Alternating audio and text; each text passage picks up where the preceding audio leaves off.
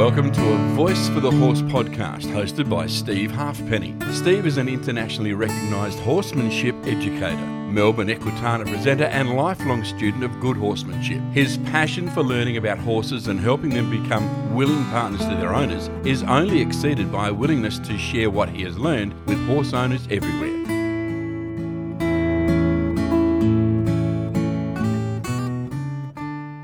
Everybody. Welcome to a Voice for the Horse podcast. Today, our guest is Jeff Sanders. I'm really pleased to have him over. It's been a few years since uh, we first met, Jeff. Yeah, it's been a few. Yeah, good. Well, um, been a couple years since I've been able to get over there to Australia because of all the craziness. But yeah, Yeah, I, was, I must. I was thinking yesterday. I was actually riding. We've got a working equitation course we built since you were last over, and I've been remember promising you that I was going to do some cantering sideways over a pole before you saw me again. So I've started to work towards that. So uh, I'm just thinking, you know, if we hadn't met, I don't know where my horsemanship would be today because uh, it's really you've changed my life completely in the way I ride, and and probably because of you, you've changed a lot of other people's life that surround me. well, I've probably frustrated a lot of people at least. Well, you don't know what you don't know. Huh? It's been good, and it's been um, having the chance to, to travel to Australia was has been awesome, and I'm really looking forward to when things open up and I can get get back down there again because I do I do miss those trips down there. So yeah.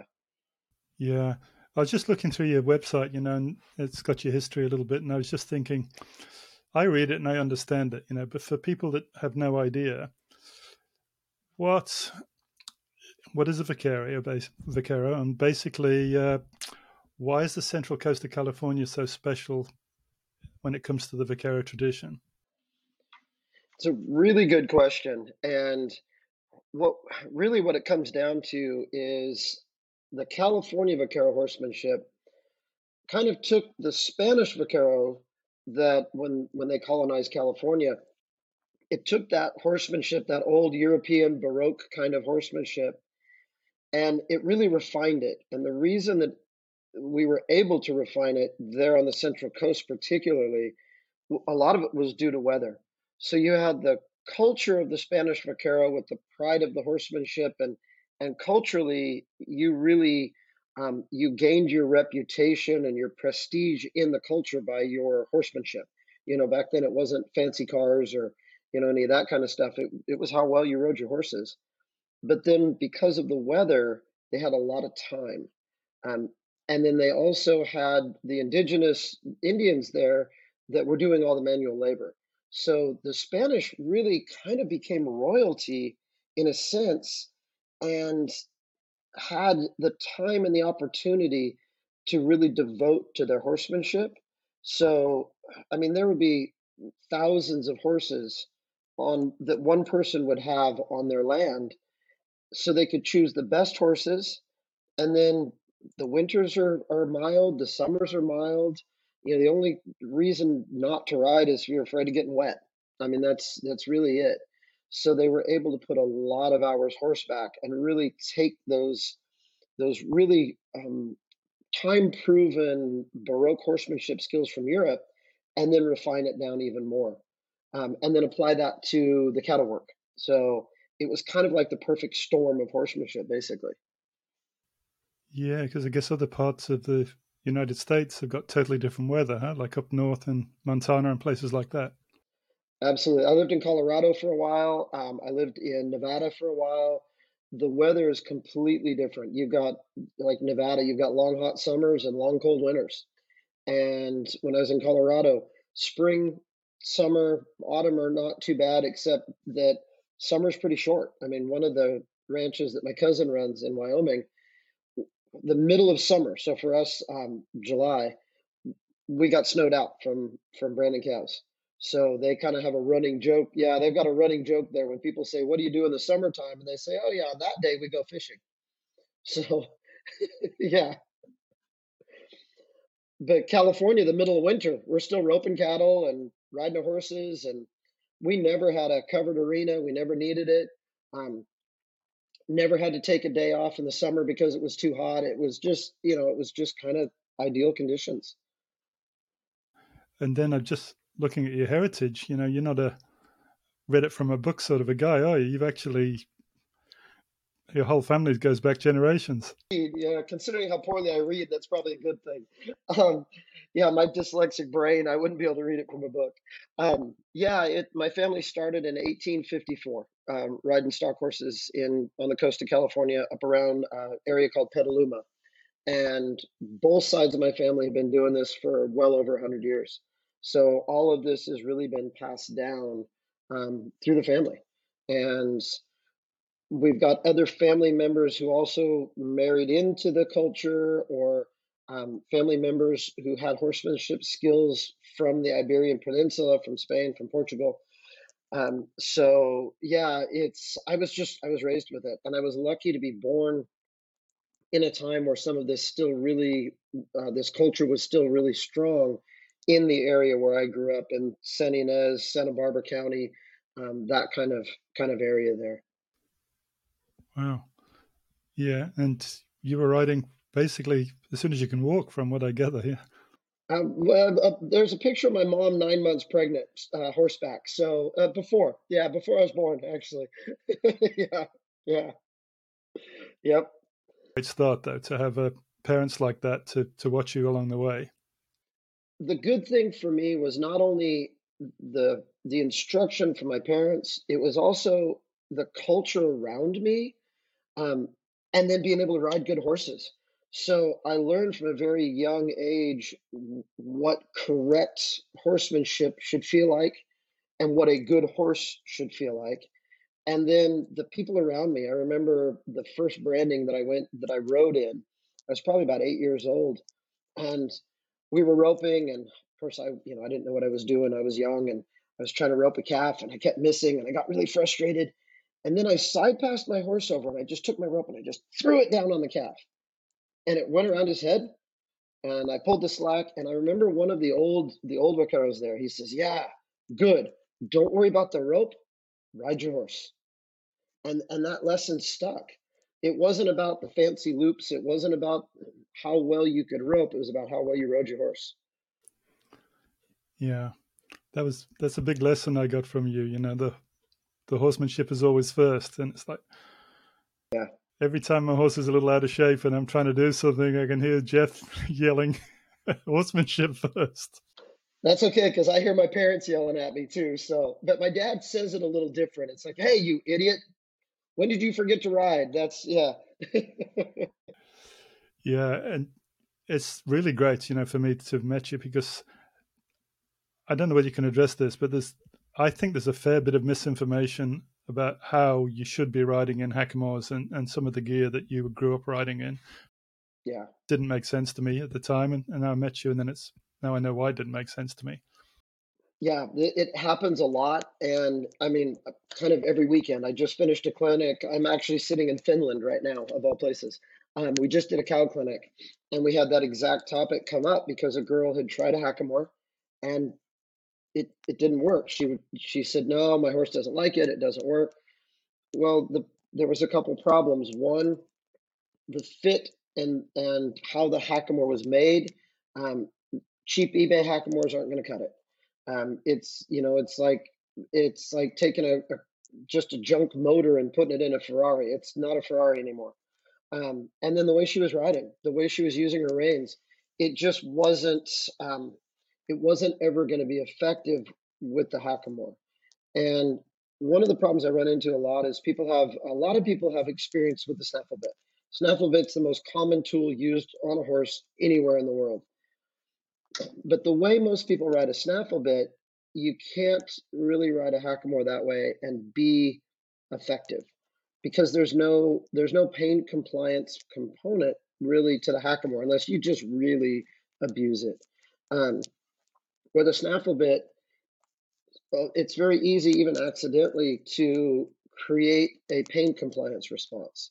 So one of the things as we're working with our horses that's kind of important to keep in mind is are we working on a, a pressure and release kind of response or are we working on a pain compliance response?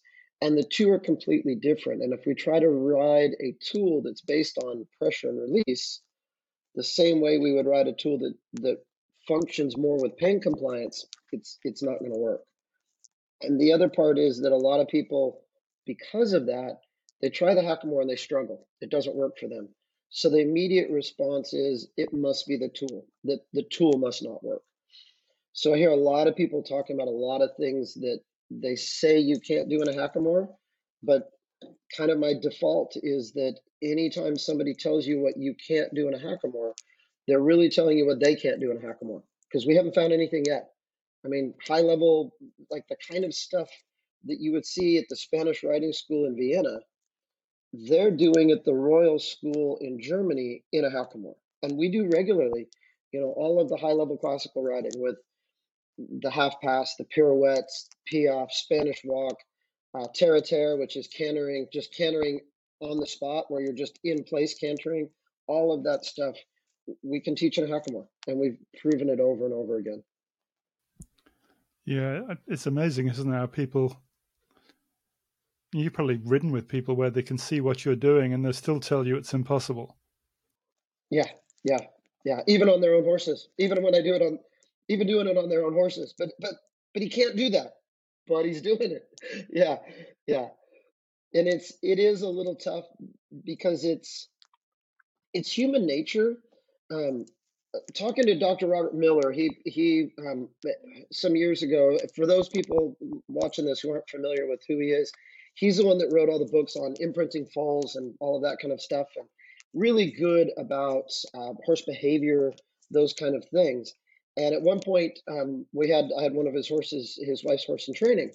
So they came and you know we were eating dinner, talking about horsemanship as you do, and he said, you know, because people are a tool using species, we focus primarily on the tool. And that's kind of what happens. If the horse isn't working, we immediately think, oh, it's the tool, which is whatever's on their head. And because we also, because we're a tool using species, we use our hands for everything.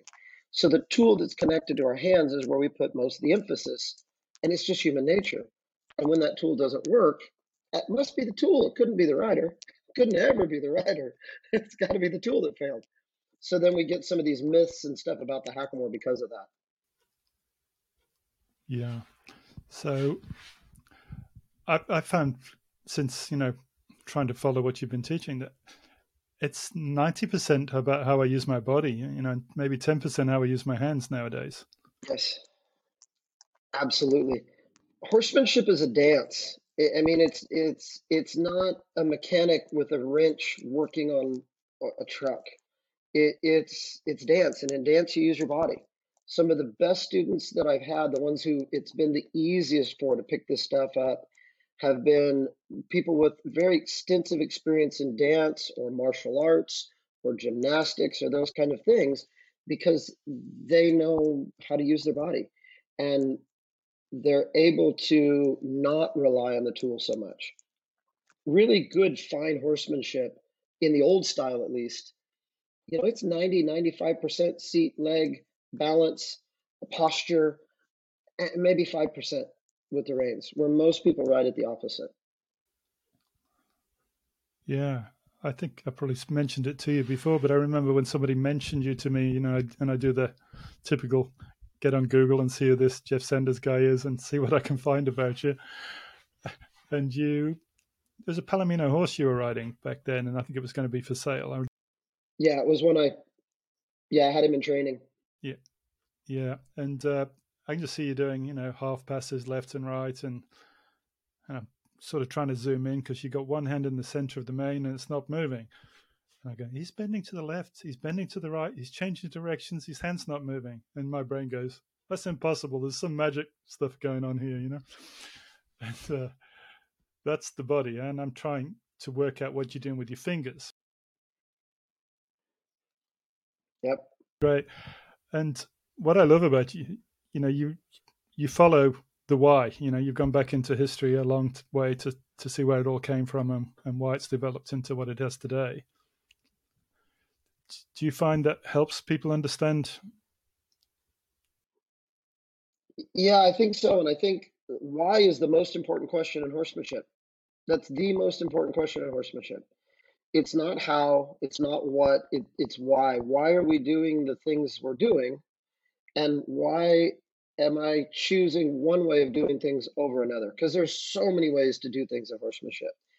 And you know, I take lessons. I, I think it's important that everybody. Um, I wouldn't ride with any instructor who doesn't take lessons, because otherwise their horsemanship isn't growing. It's not progressing. But when I take lessons, it doesn't matter what I'm doing. I want to know why I'm doing it the way I am. Why does one way work better than another? Why is one easier for a horse to understand? Why is one way more um, more in tune with the biomechanical movement of the horse as opposed to a different way of doing things? So I think that why is the is absolutely the most important question in horsemanship by far. Yeah, and even though I've had, you know, but go ahead. We've got that little delay, but yeah, go now. Go ahead. you know, you know, I've had lessons with you, and then I think I bought your first book. You know, when your book came out, and it's amazing. I guess when you write a book, you have no idea what people know or don't know. You know, so you have to put all the little details in. And after reading the book, I went, wow, that's another little thing that I never picked up when we were face to face. So it was really great. And I thought maybe you could tell us a little bit about, you know, the book and the, the amount of time and research you put into doing that. Yeah, it's um there was kind of a running joke amongst my students for quite a few years that when's the book going to be done? When's the book going to be done? Um, and I had I had three problems writing the book.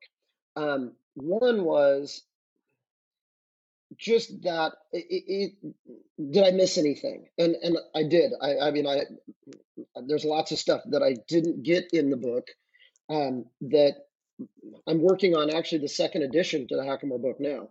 Um, so with the Hackamore book being my first book, um, you know, it's anytime you do something for the first time, you know, there's always glitches and stuff. Um, but the the big thing was the research and getting the research right. So the historical research, um, also, really, like you said, making sure that I tried really hard to not just take things for granted that, oh, you know, people know this. A, a really simple one is even when I'm just talking about the hackamore, depending where I am in the world, um, if I'm in England, they're thinking of a mechanical hackamore. They're not even thinking of a rawhide hackamore or a Bosal. So it's um, you know looking at that that was that was a pretty tough project so the number one was making sure that i got the information across um, number two was the time to write it and uh, honestly the covid thing helped me a lot with my writing because i was i was staying home more um, so i finished a second book but the big thing for me was um, towards the end as i was working on that hackamore book i was living in spain in the winter and every year I was busy teaching in the spring and the summer and the fall. And then I thought, oh, I'll finish it in the winter. And then I would go live in Spain and the weather was beautiful and I would ride. um, and then the other was just, it was a mental block for me to write the book. I'm severely dyslexic and I really struggled in school. If any of my teachers ever found out I wrote a book, they would they would tell you it was impossible because I never read a book.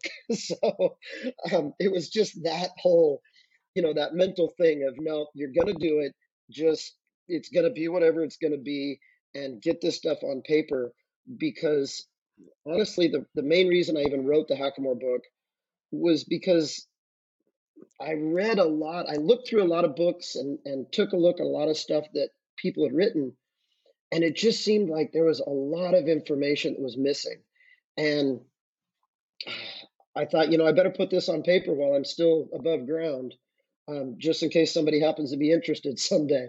Because as of the moment, I just hadn't seen anything that really answered the questions that needed to be answered.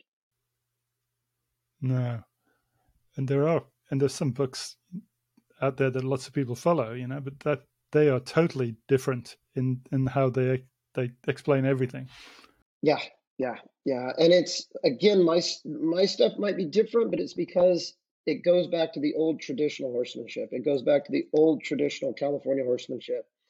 And even within that tradition, you know, there was good, bad, and ugly, just like there is in any horsemanship. Um, I was fortunate. My uncle Um, he was considered one of the top hackamore riders in California in the 1940s, 50s.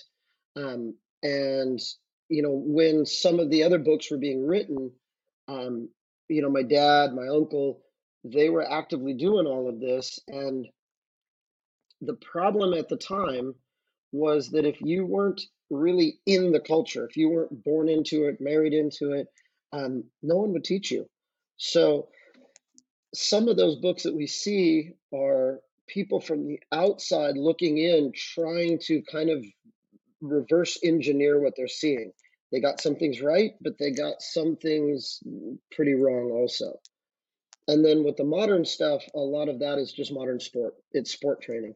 And unless you're doing that particular sport, what they're doing with their training may not apply. Um, I had a good example of this the other um, uh, the other day. A few weeks ago, I was teaching a cow clinic in Nevada, and we were talking about this uh, because one of the students had been taking her horse to a cutting horse trainer. She doesn't train cutting horses. She doesn't ride cutting horses. She doesn't want to ride cutting horses, but she took the horse to a cutting horse trainer, and we were talking about you know if you have a dog that you want a, a cow dog that you want to work and use on a ranch you don't take the cow dog to a bird dog trainer, to somebody who's training hunting dogs for, for hunting birds. And when we talked about that, you could see the light kind of go on, and she went, Oh, yeah. So, what's happened in the sports stuff these days is everything's become so specialized that they have their own way of using particular tools. And a lot of it doesn't apply to general horsemanship anymore because of how specialized it's become. Mm-hmm. So I, I, guess if you were a vaquero back then and you saw somebody watching, you might deliberately steer them in the wrong direction. Huh? So, you... yeah, or you would allow them to deceive themselves.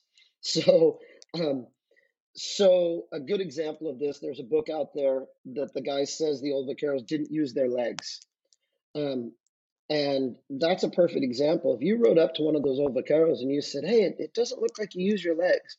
No, I don't use my legs and he would smile and ride away and allow you to just leave with that idea in your mind, not thinking, well, if he doesn't use his legs, why do you spend so much money to buy those fancy silver spurs?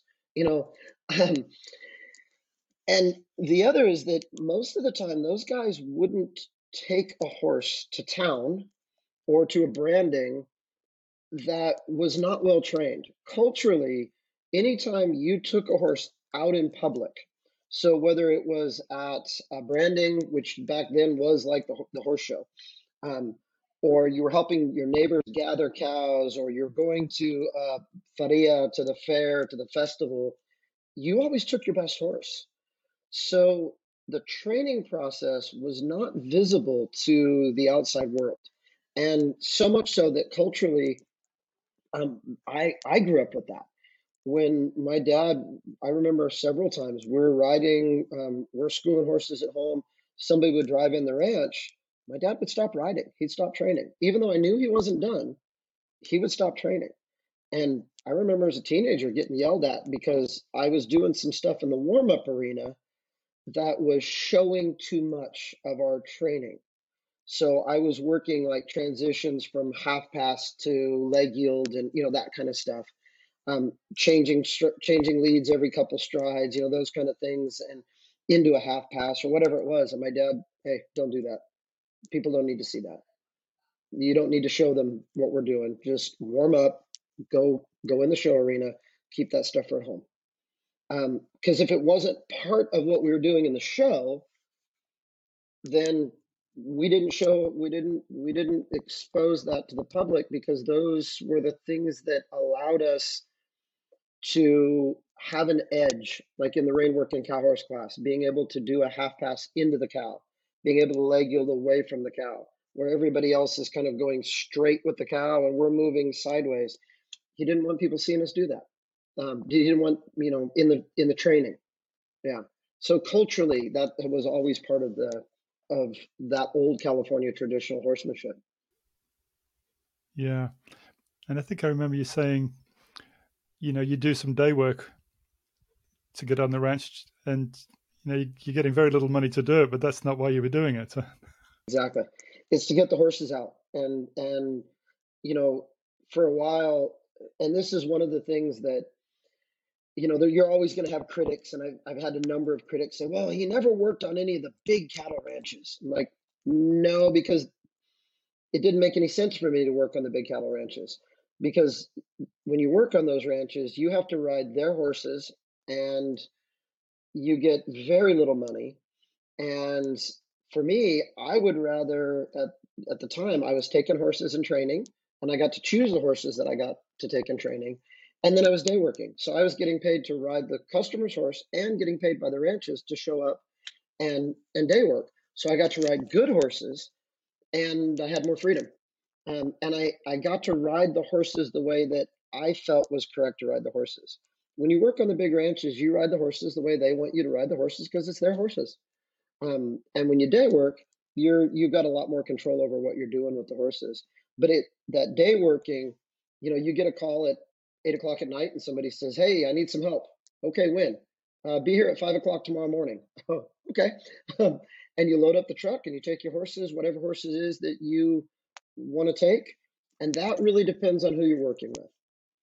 If I'm working with family, then you t- you you would take the, the younger, greener horses. If you're going somewhere where you didn't know the people, you would take something with a little more experience.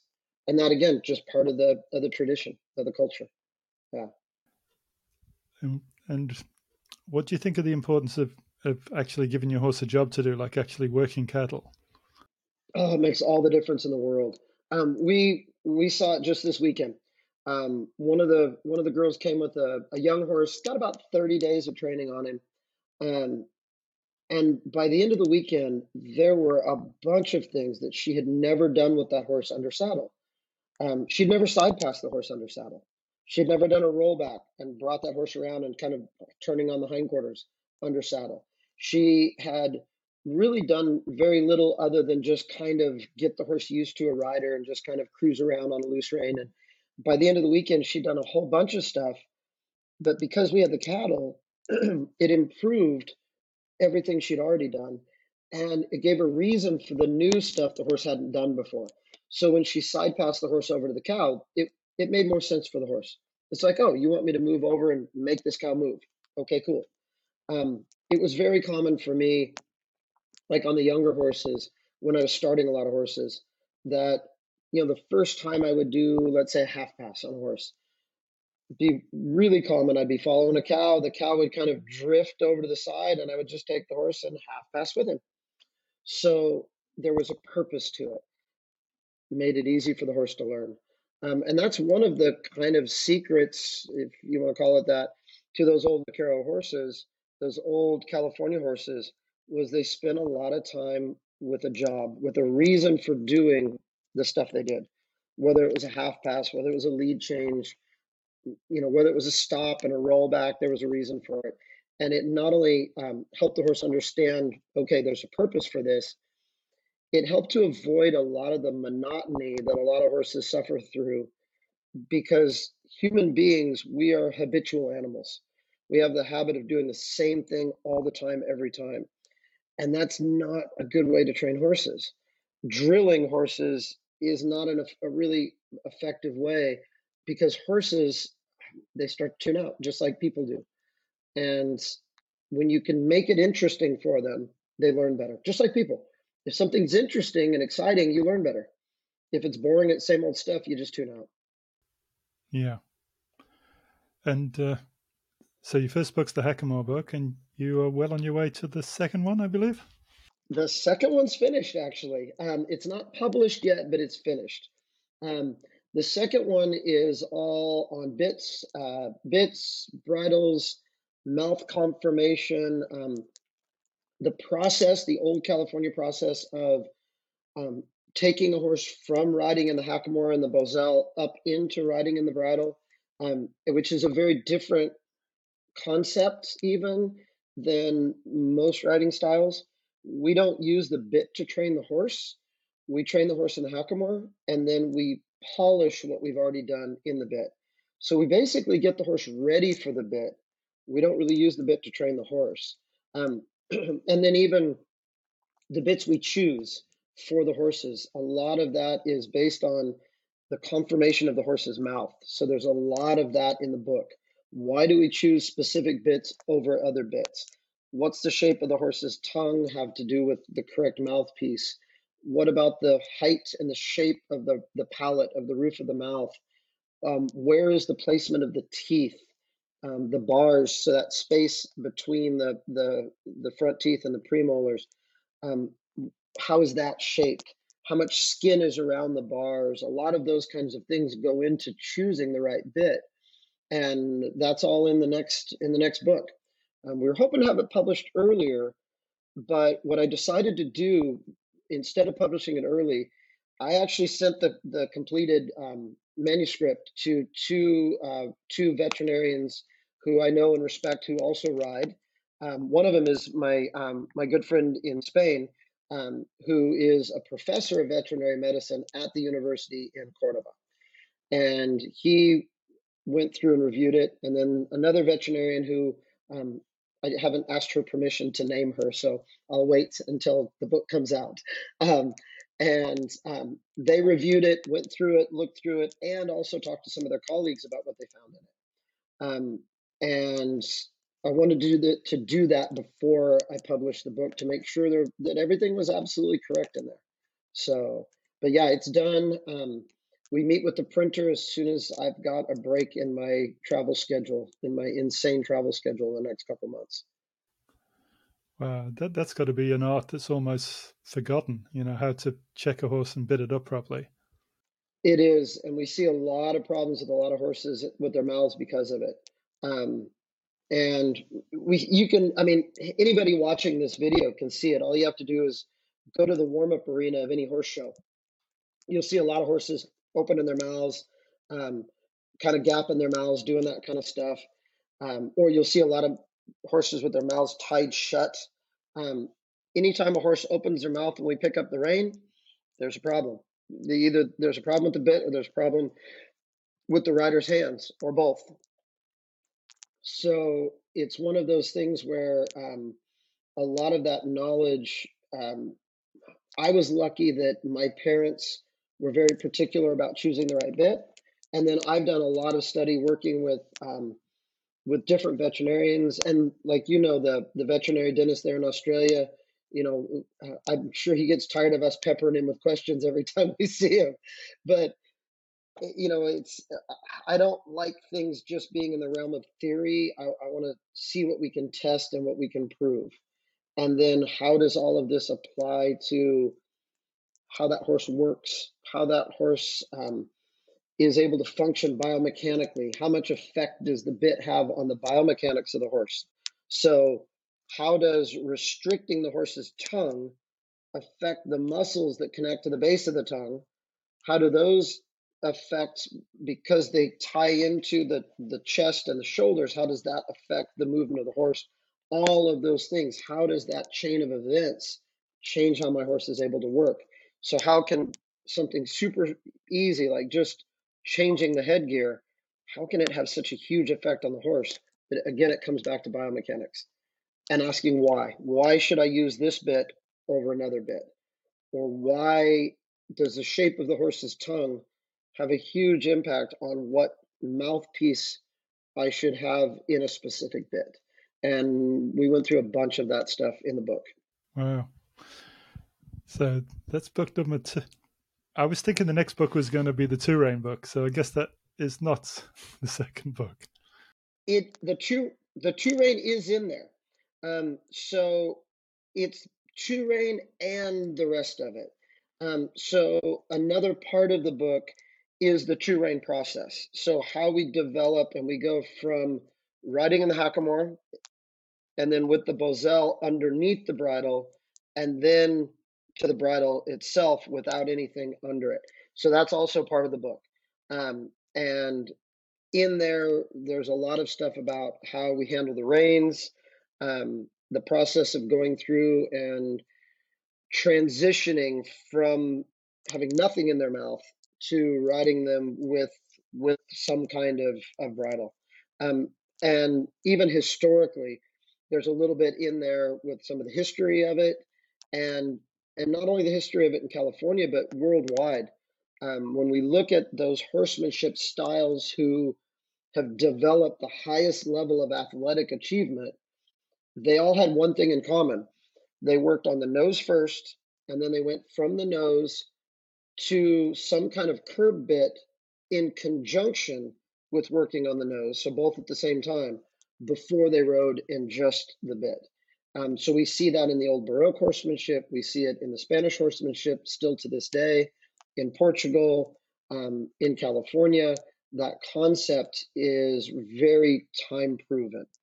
And and I know this is going to make a lot of people mad, but the snaffle bit wasn't part of that for most of that riding.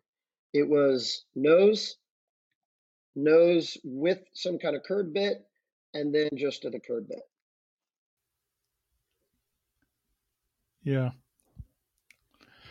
So, is there going to be a third book? There is, but we're going to have to wait on that a little bit. that one's going to take a lot of research. Um, the third book, my wife and I are working on the third book, and I think we're actually going to do it as a video first. Um, oh, that was something else I forgot to mention. Before I went to um, I, I went to the U.S. for a few months.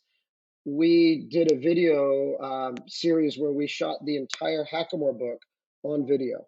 Um, as you know, doing videos yourself, the shooting the video is the easy part. The editing is the not so easy part. Um, so we haven't started the editing process because we literally shot the video and then I hopped on an airplane. Um, but that will be coming out. Um, and then so that was the Hackamore book. The the two rein and bridle book is coming out very soon. And then the third the third video and book is biomechanics for the Western horse. And it's something that, again, we've decided to do because there isn't a lot out there specific to the Western horse. There's a lot of, you know, for the dressage horses, some for the Baroque horses, but specific to the, the Western horse. What does a, a, a ranch horse need in terms of biomechanics? What goes into how they use their body when we're roping or working cows or doing that kind of stuff? And I'm writing that in conjunction with my wife. Um, my wife, for those who are watching this and don't know, um, she's not only a high level rider, but she's also a professional body worker. Um, so we're working in conjunction um, together on that book. Uh, but I think we're going to do it as a video first. But it will follow the book and the video will follow the same the same outline, just like our Hackamore book and video are chapter for chapter the same. So yeah. So they're going to be DVDs or will they be sort of online videos or some? Just online. Yeah, we've decided not to do any any more DVDs. It's all just going to be downloadable. Um, it's just the time the, the time of doing all the DVD stuff for me, the time constraints, and just the headache. We've decided not to do it. Everything's just going to be online from here on out. Yeah, we're expanding a lot um, this next year with all of our internet stuff. Um, we're focusing on that a little more this next year. So yeah, well, that's that's great, isn't it? Because if you if you change any thoughts of your own, you can just upload a new video instead of going, "Oops."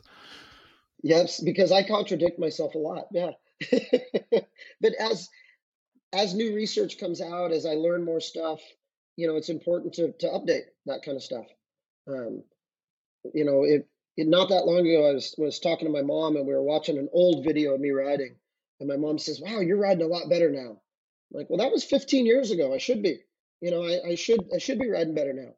Um, and 15 years from now, if I'm not riding better than I am today, then there's a problem. I'm I'm, I'm not learning. I'm not progressing. I'm not growing. So it's important to be able to do that for me. I think. Yeah, I, you know, a few years ago, I was with a high level instructor, and and they would they mentioned something just in passing that they probably think they've learned as much as they're ever going to learn. And I thought, wow. Ow. Put the lid on what you can learn. Yeah, yeah, and it's for me one of the things that's interesting. You know, it doesn't matter how much you think you know. There's so much in horsemanship that you can spend your whole life doing this and not even scratch the surface. And it, as I get older, I start understanding more of some of the old California vaquero um, saying some of their, you know, they would say that it takes five lifetimes to really become a good horseman. And it's because those guys who were really good understood how much they didn't know and how much there was still left to learn. Um, there was uh, there was a guy that some people watching this might have uh, followed him like on Facebook a little bit. A guy named Joe Bruce. He was an old vaquero that um, he died a few years back, and I went to visit him. He was um, he was in the hospital. He was uh, paralyzed at that point. Um, he could barely move one of his arms. Um, he knew he was never getting out of that hospital bed. And all of our conversations revolved around him asking me what I had been learning while traveling through Europe about some of the bridles, some of the bits, and some of the stuff that with the European horsemanship. He was still constantly learning, even though he knew he was never going to get out of that hospital bed, never get on a horse again. Um, and to me, that was like an amazing um, just inspirational moment where I'm like, yeah, it never stops. His mind, he just he wanted more, even though he knew he was never going to get on a horse again. So those people that say they've learned everything they need to learn, they've still got a lot to learn. Yeah, yeah. Definitely, there's lot, there's a whole lot to learn. I just can't wait for you know things to get better and we get to see you here in Australia again because it's been a long time without some eyes on me. Well, I'm kind of for me, I'm I'm feeling the, the same thing. I've got I've got some stuff that I really want to work on on my own horsemanship. And I go to some very specific places and very specific people for certain skills. And I yeah, um I haven't gotten to do much either. And there were some things that I wanted to do that were in my plans and then um yeah, 2020 happened. yeah. Well, that's really changed the world, doesn't it? But uh... it has. It has. One thing that I think has been a positive is, and I'm seeing this kind of everywhere now, is a lot of people like you, and it's kind of motivated me to put more stuff out on the internet, like what we're doing right now, to make some of this more broadly accessible. Um, like my my bridle horse book i wouldn't have gotten it finished if it hadn't been for the covid stuff because i was home and you know my spring clinics got canceled because of covid so i got to finish the book so i think there's been some a bit of a boom of information availability um, which can be a little tricky because there's good bad and ugly um, but i know for myself my wife and i as we're working towards that third book with the biomechanics, we've been able to find a lot more res- uh, resources online that weren't available just three or four years ago. So that's been, I think, a good thing for the horse horse um, community as a whole. Yeah. Well, that's good. I really appreciate you spending some time with us today and, and letting the you know the world know a little bit about what you do with your life.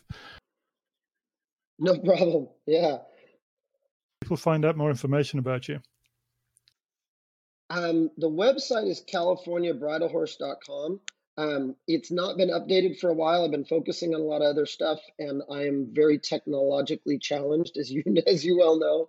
Um, so I've got somebody that's going to be working on that for me. I've finally gotten smart and taken advice from people like you who said, you know, you might want to get somebody to help you with that. So um, that's uh, that's one. Um, also, if you search like on Facebook, on my my personal profile, I can't. I'm maxed out on how many friends I can do, but I have a business profile too. So Jeff Sanders, California Vaquero Horsemanship, I think is what it is because we couldn't make it any longer than that. That was, um, um, but those are the two main main places. So, and like I said, we're going to be putting a lot more stuff out there here in the next months. This winter, we're really focusing on getting updating and doing a lot more stuff online. So yeah. Well, keep keep me updated, you know, and I'll share the information whatever you, whatever you're up to with with our followers and see if uh, maybe we get together and do some videos when you're over here again. Got to be good. I'm looking forward to when we can travel and kind of do some of this stuff again. So yeah, it's by the time that we're able to travel, I'm going to be bringing my my little boy with me so he can come play with the kangaroos. He's going to be big enough to do that by the time we get all this stuff done with the COVID. Yeah. Amazing, you know, because you know, your wife was just expecting last time we were talking your second child, and I saw a picture on Facebook the other day. I'm like, oh my goodness. Yeah, she's right. She's horseback now. Yeah. Uh-huh. yep. Time is flying past. It is. It is. Yeah. But I appreciate the ability to, you know, your your invitation to come on and and do this today. So, like I said, the more people, you know, the more information we get out there for folks, the better. So, um, it can be a bit of a quagmire searching through it through information online, but hopefully, you know, guys like you doing this kind of stuff, it's going to help. That's good. What was the old line? You know, information free, accurate information, 50 bucks. yeah, exactly. Exactly. Yep. Yep. no worries. Well, thanks again, Jeff. We'll, we'll catch up next time. You guys take care of yourself down there. No worries. Bye for now. Thanks for listening to A Voice for the Horse podcast. You can find more information about Steve at stevehalfpenny.com.